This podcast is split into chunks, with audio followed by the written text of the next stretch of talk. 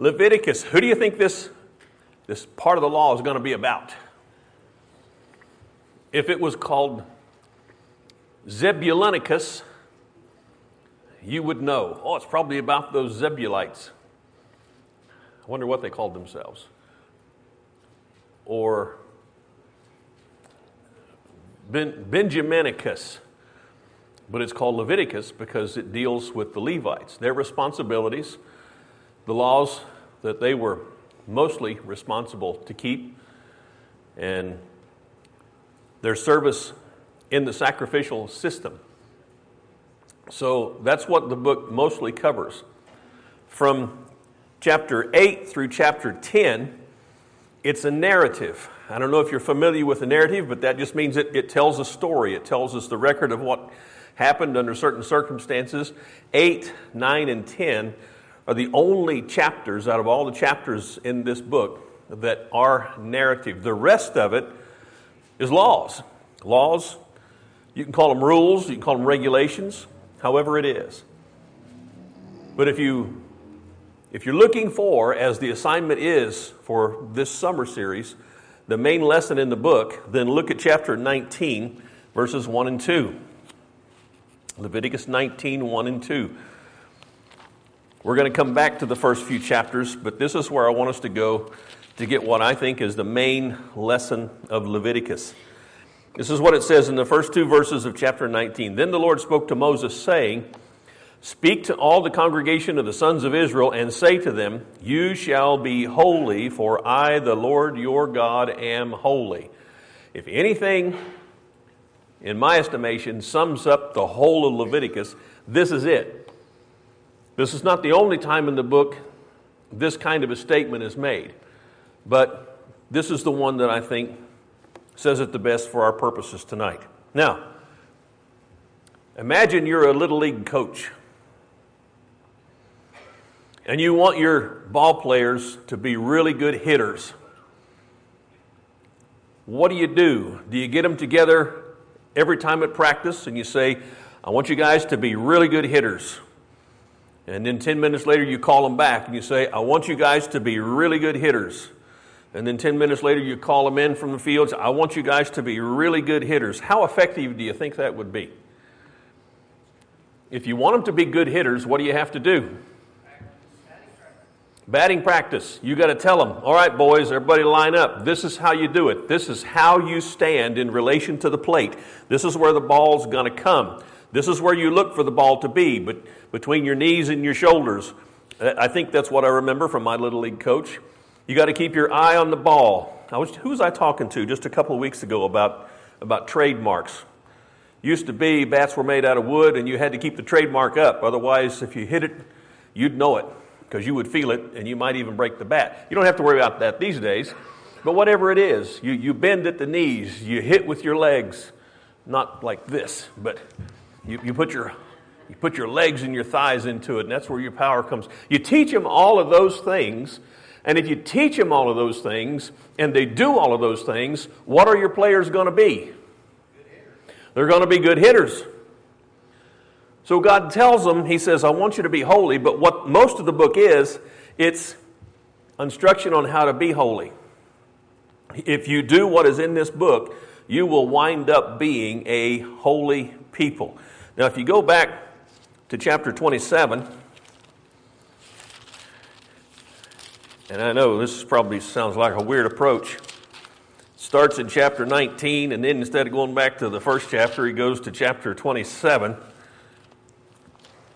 Well, I've gone too far. It's 26.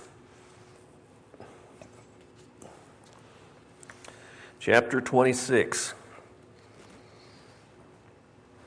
This is God telling them right here in the volume of the book if you do these things, here's what I'm going to do for you. Chapter 26, verse 1 You shall not make for yourselves idols, nor shall you set up for yourselves an image of a sacred pillar, nor shall you place a figures, figured stone in your land to bow down to it, for I am the Lord your God. You shall keep my Sabbaths and reverence my sanctuary, I am the Lord. If you walk in my statutes and keep my commandments so as to carry them out, then I shall give you rains in their season, so that the land will yield its produce, and the trees of the field will bear their fruit. Indeed, your threshing will last for you until grape gathering, and the grape gathering will last until sowing time. Thus, or you will thus eat your food to the full and live securely in your land. I shall also grant peace in the land, so that you may lie down with no one making you tremble. I shall also eliminate harmful beasts from the land, and no sword will pass through your land. But you will chase your enemies, and they will fall before you by the sword. Five of you will chase a hundred, and a hundred of you will chase ten thousand, and your enemies will fall before you by the sword. So I will turn toward you and make you fruitful and multiply you, and I will confirm my covenant with you you will eat the old supply and clear out the old because of the new. Moreover, I will make my dwelling among you, and my soul will not reject you. I will also walk among you and be your God, and you shall be my people. I am the Lord your God who brought you out of the land of Egypt so that you would not be their slaves. And I broke the bars of your yoke and made you walk erect. What's he doing in verse 13? In verse 13, he's saying, Look what I've already done for you. You were slaves in Egypt. I broke those bars. I brought you out. Here's what I want to do for you.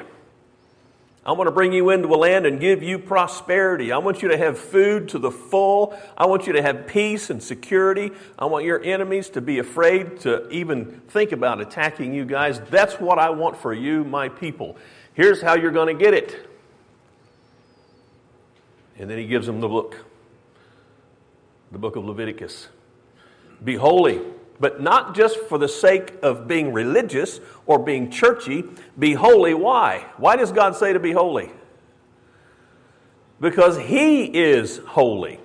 You be holy because I am holy, and if you do that, here's what I'm going to do for you. As your holy God and the one who's already shown you the kind of power that I have and how I've already rescued you from slavery, I'm going to bless you in ways you can't even imagine. Just like. Uh, what is it? Ephesians 3:20. God is able to bless us in ways that we beyond what we can think or even imagine. And I, if you're like me, I can think and imagine quite a bit. But Paul says to the church in Ephesus, God can bless us more than we can even think or imagine, and in ways we might not expect. Because normally, when we think about being blessed, we think about this we think about the dollar. But there are a lot of things to bless you with that God has that don't have anything to do with money and things that are so great and fantastic that you could never buy them with money. And that's what he's talking about here in chapter 26. These are the blessings. Now, you may have noticed already, starting immediately in verse 14, what's there? Here's what's going to happen if you don't keep this law. And, and we won't bother to read all of that, but it's pretty bad. It's pretty bad. If, if you just want to hear some highlights, there's going to be plague, there's going to be unrest, there's going to be poverty, there's going to be beasts. Isn't that interesting? We don't even think about that. But, but one of the promises he made as a blessing is I'm going to make sure there aren't any beasts in your country that are going to hurt you. What do we normally, when you think of a beast, what do you think about? A harmful beast. Werewolf, grizzly bear. What if God decided that tomorrow all of the spiders that have been afraid of us are not going to be afraid of us anymore? Now, I don't know about you, but I've been walking through a bunch of spider webs lately. That's the way it is in August and September. Spiders are just making webs everywhere. When I go to the woods to scout and to hunt the first part of the season because it's still warm, I always hold up a stick in front of me as I walk along because I know I'm going to be having to knock down some spider webs. And I must have a little bit of an allergy to those things because if I get them on my head, man, my head just itches all day long. I have to get a comb and comb through all my hair. I'm serious. I really do. I know that's a joke, all my hair, but I really have to do that. So, so there's all kinds of ways, all kinds of adverse things that God has at His disposal if he wants to bring a curse on a people, he can do it just that fast and just that easy. How horrible have the mosquitoes been where you are? We had all that wonderful rain earlier part of the year, but what that means is now we've got mosquitoes to deal with. And so there's all kinds of ways God can, can bring it in. That's one of the ways beasts, wild beasts of the field. And I don't think he's just talking about spiders and, and, and mosquitoes. And then there's famine. He also mentions famine in chapter 26. And the last thing he mentions is cannibalism. Now, that might sound extreme, but God has written it into the text that when Jerusalem fell before ancient peoples who attacked it, people were eating their children. It's not in the New Testament text as a record of how it happened, but if you read through Josephus and his account of what happened in Jerusalem in AD 70, same thing. Same thing. Cannibalism, people eating their children because there wasn't anything else to eat. So it can be fantastic, it can be horrible, all depending on our response to God when He says, I want you to be holy because I'm holy, and here's how you go about being holy. All right, let's go back to the first seven chapters. The first seven chapters are, are in, uh, instructions for offerings. Now, not everybody could make an offering. You, you, could, you could bring your offering, but you had to bring it to the priests. By the way, let's talk about that. Who was the high priest? What, what family did they have to come from? High, high priest, the first one was Aaron, and he had five sons, and there was your high priesthood. But what happens in chapter 10? Two of those priests are eliminated because they offer strange fire before the Lord. So now it's Aaron and two of his sons. They are the high priesthood, and that family's descendants will be the high priesthood from there on out. But the rest of the tribe of Levi, those men between the ages of 20 and 50, were the ones who served in the tabernacle. They took care of the furniture and the furnishings, lighting the lamps, everything that needed to be done. That's what the Levites would take care of. And they were also the ones who had the, the physical job of handling the sacrifices as people brought them in, getting the firewood, lighting all that stuff. By the way, the, how often did the fire have to be lit? It stayed lit. It stayed lit all the time. That fire stayed lit. That's one of the things I can't remember who I read many years ago, but they were talking about their approach to Jerusalem in ancient times and how you could, from a distance, see the smoke ascending from the temple. And what a, what a lesson is that? Every day you look towards the temple, and what do you see? You see smoke. What's that smoke there for? That's the smoke that's been kindled on the altar of sacrifice because the people's sins. The smoke of that, those sacrifices was constantly ascending before God. And as Leviticus calls it, refers to it as a sweet smelling, a soothing aroma to God. Now, God doesn't have a nose, He doesn't have a uh, uh, olfactory lobe in His brain doesn't, doesn't have a brain. That sounds bad to say that. God doesn't have a brain, He doesn't need a brain. He is a spirit. And Jesus said that a spirit doesn't have flesh and bones as the apostles saw him having. So God does not have that. But he still says he wants the people to understand that the way he perceives or experiences their sacrifices is it's a sweet smelling savor. We'll get to that in just a little bit, but let's go to chapter 1, verse 3. Leviticus 1 3. Talking about offerings. And he says, If his offering is a burnt offering from the herd, he shall offer it a male without defect. He shall offer it at the doorway of the tent of meeting. Why? That he may be accepted before the Lord. Does that remind you of Genesis chapter 4? That should remind us of Genesis chapter 4. What happened in Genesis chapter 4? Stop thinking about it. Okay, you got your Bible memorized. Oh, yeah, that was Cain and Abel, wasn't it? What happened with Cain and Abel? Everybody remembers that Cain killed Abel, but why did Cain kill Abel? It was, it was a religious dispute, is what it was. Cain offered a sacrifice that was acceptable to God. The Hebrew writer will tell us in Hebrews chapter 11, verse 4, that Abel made his offering by faith which means he must have had some instruction regarding that offering because Romans says faith comes by hearing and hearing by the word of God. So there must have been something given by way of instruction for those offerings, and Abel kept the faith. He kept what was apparently delivered to him, and he offered a sacrifice that was pleasing to God. Cain did not. Cain offered it the way he wanted to offer it, and God called him on the carpet for it, and God gave him a chance to repent. He said, why is, why is your nose out of joint, so to speak? If you do right, won't you be accepted? If you do right, won't you be accepted? When you read Leviticus, think about that. If you do right, won't you be accepted? And the answer is yes, yes, yes. If we choose to do right, God will accept us. That's the message that Peter took to the household of Cornelius in Acts chapter 10, verses 34 and 35. Of a truth, I perceive that God is no respecter of persons, but in every nation. Now, how big a deal was it for a Jew to say that? In Acts chapter 10. In every nation, he that fears him and does righteousness shall be accepted with him. That's the message that Peter preached to Cornelius and his household in Acts chapter 10. That's the message in Leviticus chapter 1, verse 3.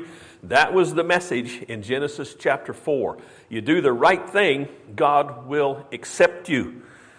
And the question is do we want to be accepted by God? And the answer is well, it depends on what you think of God. If we are in our right minds and we recall, wow, God spoke the universe into existence,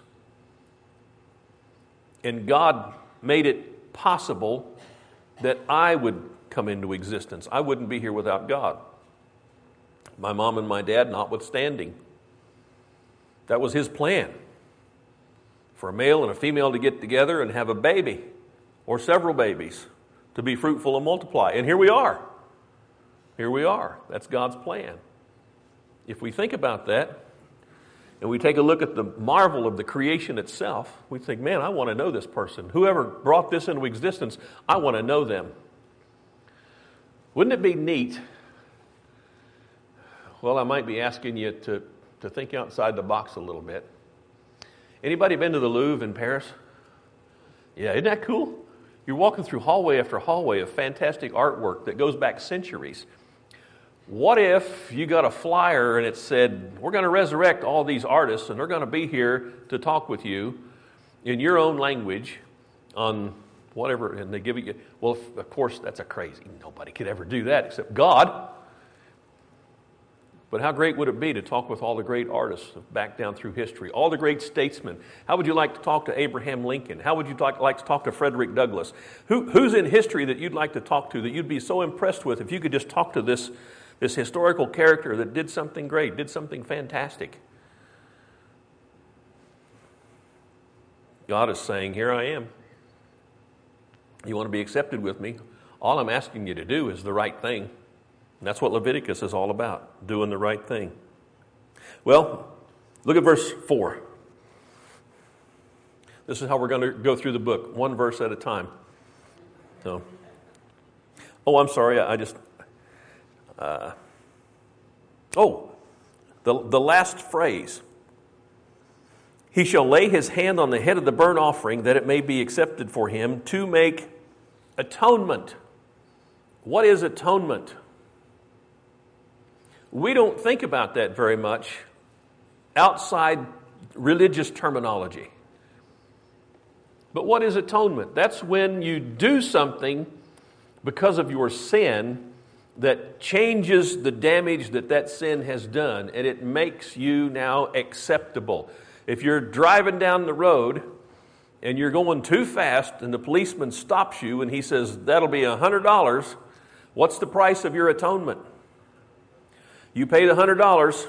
Okay, now we're good. Now, if you're going fast enough that it goes on your record, then you pay the fine, but then you might also have to wait for a year or go to driving class or whatever. But, but there's going to be a way that you can atone for your sin in driving and that everything will be taken care of after that. All right, we're not going to hold that. That's what atonement is. And that's what this is all about. God wants a relationship with us, but He can't have a relationship with us if there is sin that's not been taken care of. And so this is what Leviticus is. It's God saying, I'm holy. I want you to be holy. I'm going to show you how to be holy. You have to make atonement. You have to make atonement. In chapter 16, by the way, that's all about the Day of Atonement. If you look at your calendar, you're going to see Yom Kippur. When it says Yom Kippur, that's the Jewish Day of Atonement. That's the day that the priest would go in, not just the holy place, but the Holy of Holies. And that's the only day of the year he could go in the Holy of Holies. And if you read the description of what he had to do, he had to go in three times take the incense in, take his, his own sacrifice in. First, he atoned for his own sin. And after he atoned for his own sin, then he took in the blood to atone for the sins of the people. That was the day of atonement for all Israel. Atonement has to be made. Still in the first chapter, verse 5. He shall slay the young bull before the Lord, and Aaron's sons and the priest, or sons the priest, shall offer up the blood and sprinkle the blood around the altar that is at the doorway of the tent of meeting. Sprinkling. Blood is mentioned throughout Leviticus. Sprinkling of blood is mentioned throughout Leviticus. I just got down here, uh, chapter 1, verse 11, verse 15, chapter 3, verse 2, and verse 8, and verse 13, chapter 4, verse 6, and verse 17, chapter 5, and verse 9. We're, we're just getting started, but these are places in the beginning of the book where it talks about blood and the sprinkling blood, and that's not all. Blood is what was offered to atone for sin. Now, what does the book of Hebrews, what does the Hebrew writer say about the blood of animals and sin? It says that the blood of animals cannot atone for sin. Well, wait a minute, God, why are we reading this in Leviticus? Because when you get down to chapter 4, and to me this is huge, chapter 4, verse 20, what does it say at the end of verse 20? I think it's verse 20, yeah. They shall be forgiven. When you've sinned and you bring your offering to the priest, and the priest does everything with that offering he's supposed to, the bottom line is they shall be forgiven. Shall be forgiven. Now, if that occurred once, I would think, well, that's interesting. It occurs once, but look at verse 26. He will be forgiven. Verse 31, he will be forgiven. Now, that's chapter 4. Chapter 4 in verses 20, 26, and 31 we see the phrase, He shall be forgiven for different offerings made for different sins. Chapter 5 and verse 10, it will be forgiven him. Oh, I missed one in chapter 4. Yeah, there you go. It shall be forgiven, verse 35. And then again in chapter 5, verse 16, it shall be forgiven him. Chapter 5 and verse 18, it will be forgiven him.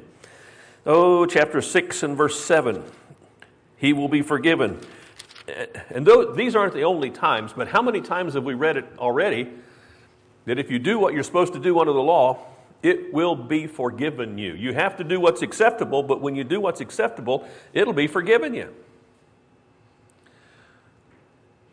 What are the bases of this forgiveness?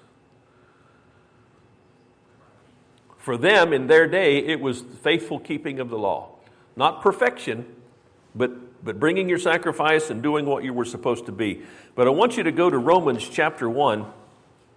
And I don't want to spend a whole lot of time on this because this is about Leviticus. But this is a very central theme, a very central idea to Leviticus. We're talking about atonement. And sin has to be atoned for, and the blood of bulls and goats will not fully atone for sin. However, God was telling those in Moses' day if you offer up the sacrifices, it will be forgiven you. But where does forgiveness take place? It takes place in the mind of God. God knows who's forgiven and who's not. So here we are in Romans chapter 1. This is what Paul writes in verse 16 and following. I'm not ashamed of the gospel. It's the power of God for salvation to everyone who believes, to the Jew first and also to the Greek. For in it, what's the it? In the gospel. In it, in the gospel, the righteousness of God is revealed from faith to faith, as it is written, But the righteous man shall live by faith. What Paul is telling us is that in the gospel, by the way, what is the gospel? Simply put, as he put it to the church at Corinth in chapter 15 of 1 Corinthians, in the first four verses, he said it's the death, the burial, and the resurrection of Jesus Christ.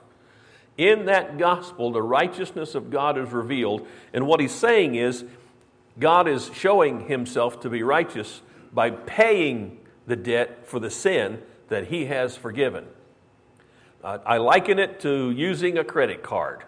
When you go somewhere and you get your stuff, you order a meal, you get a hotel room, whatever you're getting, and then you, you give them your card. When they slide your card or the chip reader reads the chip in your card, have you paid for what you just got? You have not. You have not. What have you done? You've got a deal worked out. You're going to get the goods or the services based on credit. They're going to trust you enough to credit you with the goods or the services, but your promise is that you're going to pay up. You're going to go home later and you're going to write a check out to that credit card company and you're going to pay. Now, the, where this illustration breaks down a little bit is that, that there's a middleman, and that middleman is a credit card company who pays Walmart or the hotel or whoever it is. But this is God saying, You keep my law, I'm going to forgive you. But those sins won't be paid for until I offer up my son. But that's coming. That's coming. And every time you look towards the tabernacle or every time you look towards the temple and you see the smoke rising from that altar, that smoke is a signal to you that I'm sending my son one of these days. And he's the one who's going to be offered up. And after my son is offered up, there won't be any more smoke. That's what Leviticus is all about. In, in Romans chapter 3, this is what Paul uh, kind of clarifies. So he says in chapter 1 that in the gospel the righteousness of God is revealed, but in chapter 3, verse 21, he says this Now, apart from the law, the righteousness of God has been manifested, being witnessed by the law and the prophets so this is apart from what? Apart from the law. Because the law that we're reading in Leviticus could never fully atone, as things had to be atoned for. But he says that law and the prophets bore witness to the atonement that he's talking about here. Even the righteousness of God through faith in Jesus Christ for all those who believe. For there is no distinction. All have sinned and fall short of the glory of God, being justified as a gift by his grace through the redemption which is in Christ Jesus, whom God displayed publicly as a propitiation. There's a big highfalutin sounding word. What does propitiation mean? A satisfactory offering. In the terms of Leviticus, we would call this atonement. Propitiation is atonement that's fully paying what needs to be paid. Whom God displayed publicly. You see Christ on the cross? A public display, holding Jesus up off of the earth, suspended on a cross. God saying, This is me declaring my righteousness and forgiving the sin. This is my offering up for that, because death has to be paid for sin, and I'm giving my son to pay the penalty of death for everyone who would come to him. Pretty good deal. Pretty good deal. And that's one of the greatest understatements ever made. Whom God displayed publicly as a propitiation in his blood through faith. This was to demonstrate his righteousness because in the forbearance of God he passed over the sins previously committed for the demonstration, I say, of his righteousness at the present time, so that he would be just and the justifier of one who has faith in Jesus. Wow, that's, that's, that's fantastic. But that's what he's saying. Leviticus was all about God saying, I want you to be holy because I'm holy. Here's how you do this you offer things the way I'm telling you to offer it. That's for atonement, and you'll be forgiven. You'll be forgiven, but you need to understand that the blood of bulls and goats will never fully take away sin. But you're doing this in faith, knowing that I'm forgiving you. And when I give my son, I'm going to be declaring my righteousness and forgiving you. And that's what God has done through Jesus Christ. He's declared his righteousness as if he needed to prove that to us. But that's, that's the way he does it. All right, back to chapter 1, verse 9. I mentioned this a little bit ago, but when these animals are offered up in smoke, they come up before the Lord as a soothing aroma to the Lord. And that's there in chapter 1, verse 9, verse 17, chapter 2, verse 2, verse 9, verse 12, chapter 3, verse 5, verse 16. This is just the beginning. There are other places where it's mentioned, but I just wanted you to see right off the bat. God's calling our attention to several things. He's calling our attention to forgiveness, He's calling our attention to the soothing aroma, all these things. Johnny?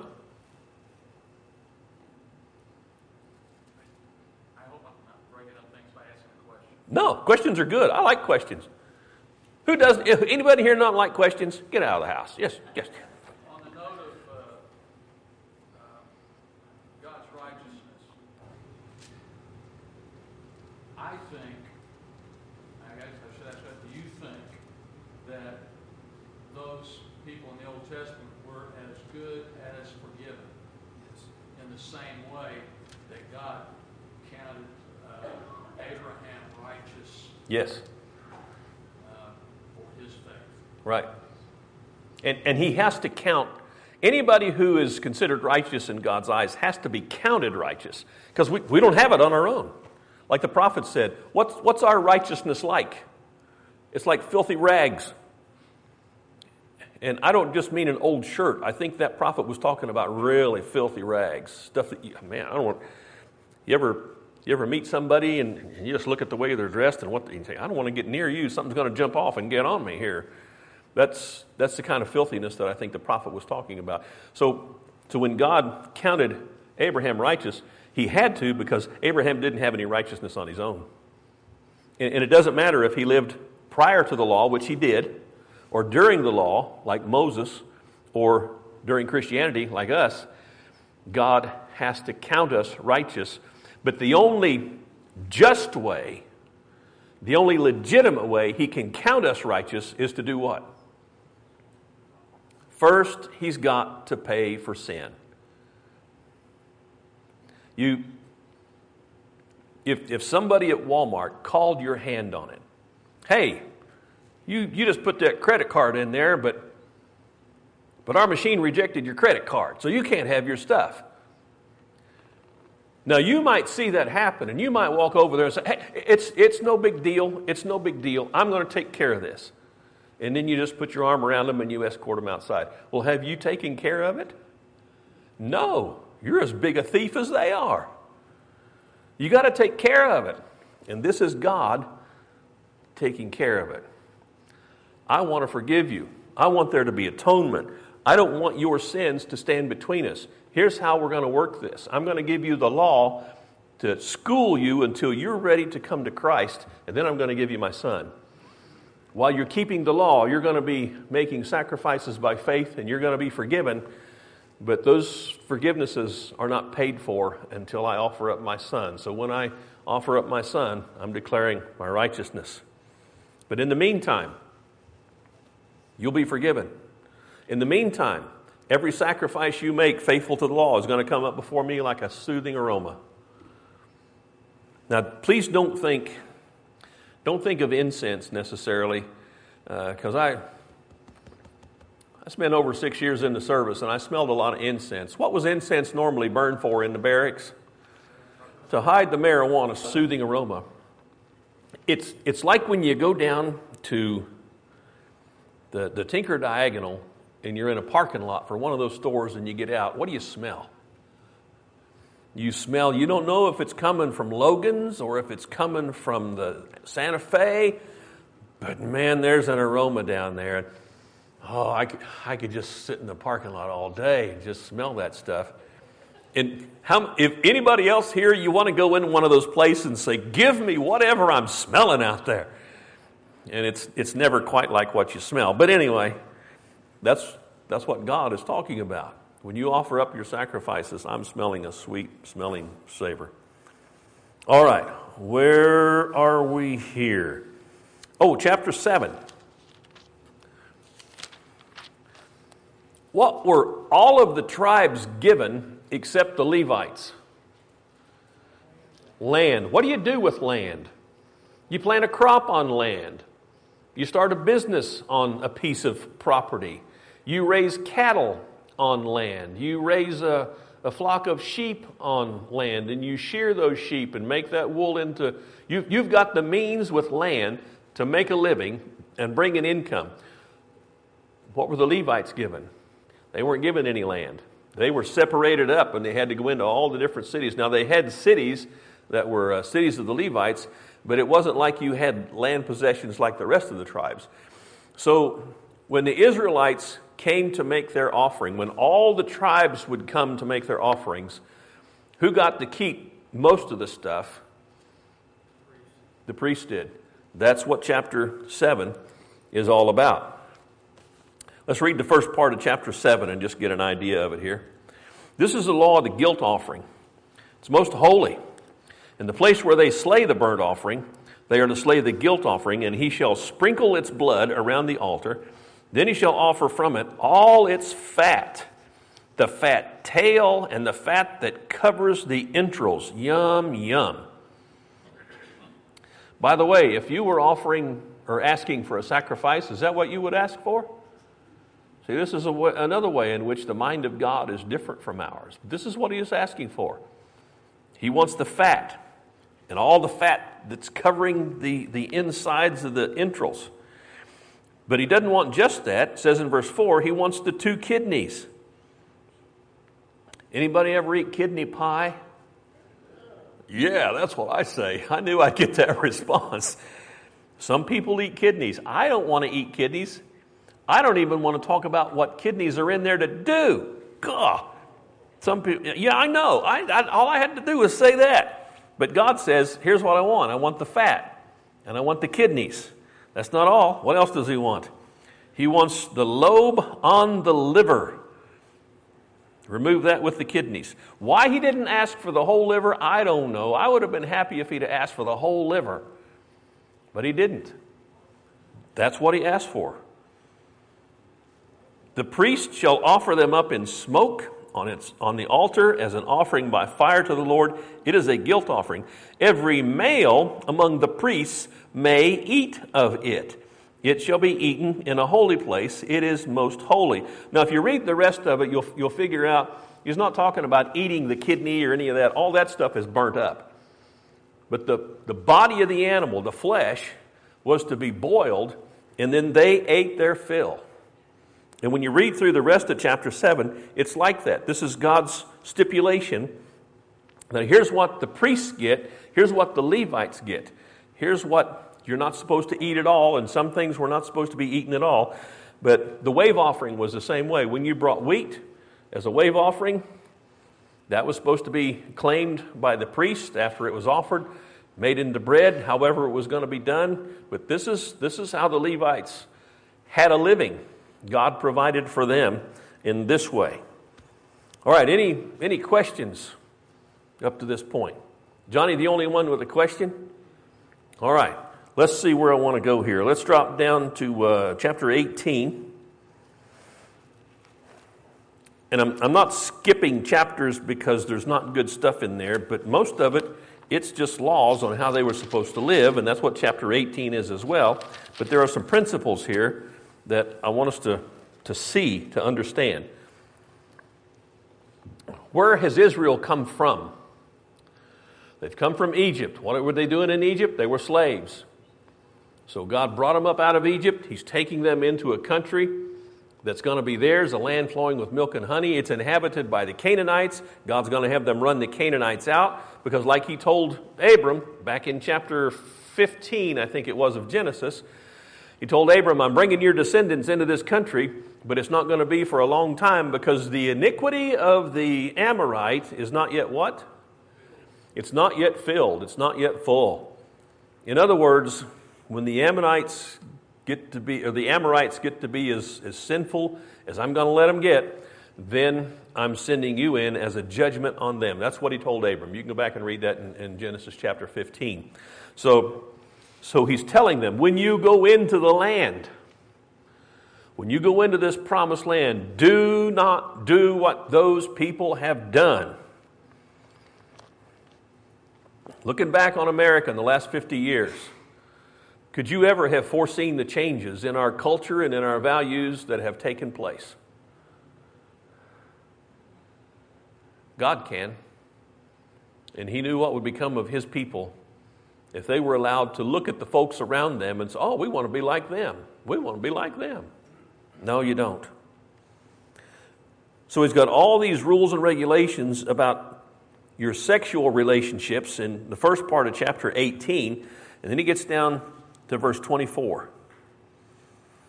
Do not defile yourselves by any of these things for by all these the nations which I'm casting out before you have become defiled. For the land has become defiled. Therefore, I have brought its punishment upon it, so the land has spewed out its inhabitants. An interesting choice of words. I don't know exactly what that means, but it's graphic and it communicates. Where are we here?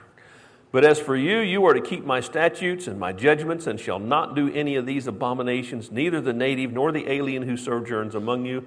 For the men of the land who have been def- before you have done all the abominations, and the land has become defiled, so that the land will not spew you out. Should you defile it, as it has spewed out the nation which has been before you?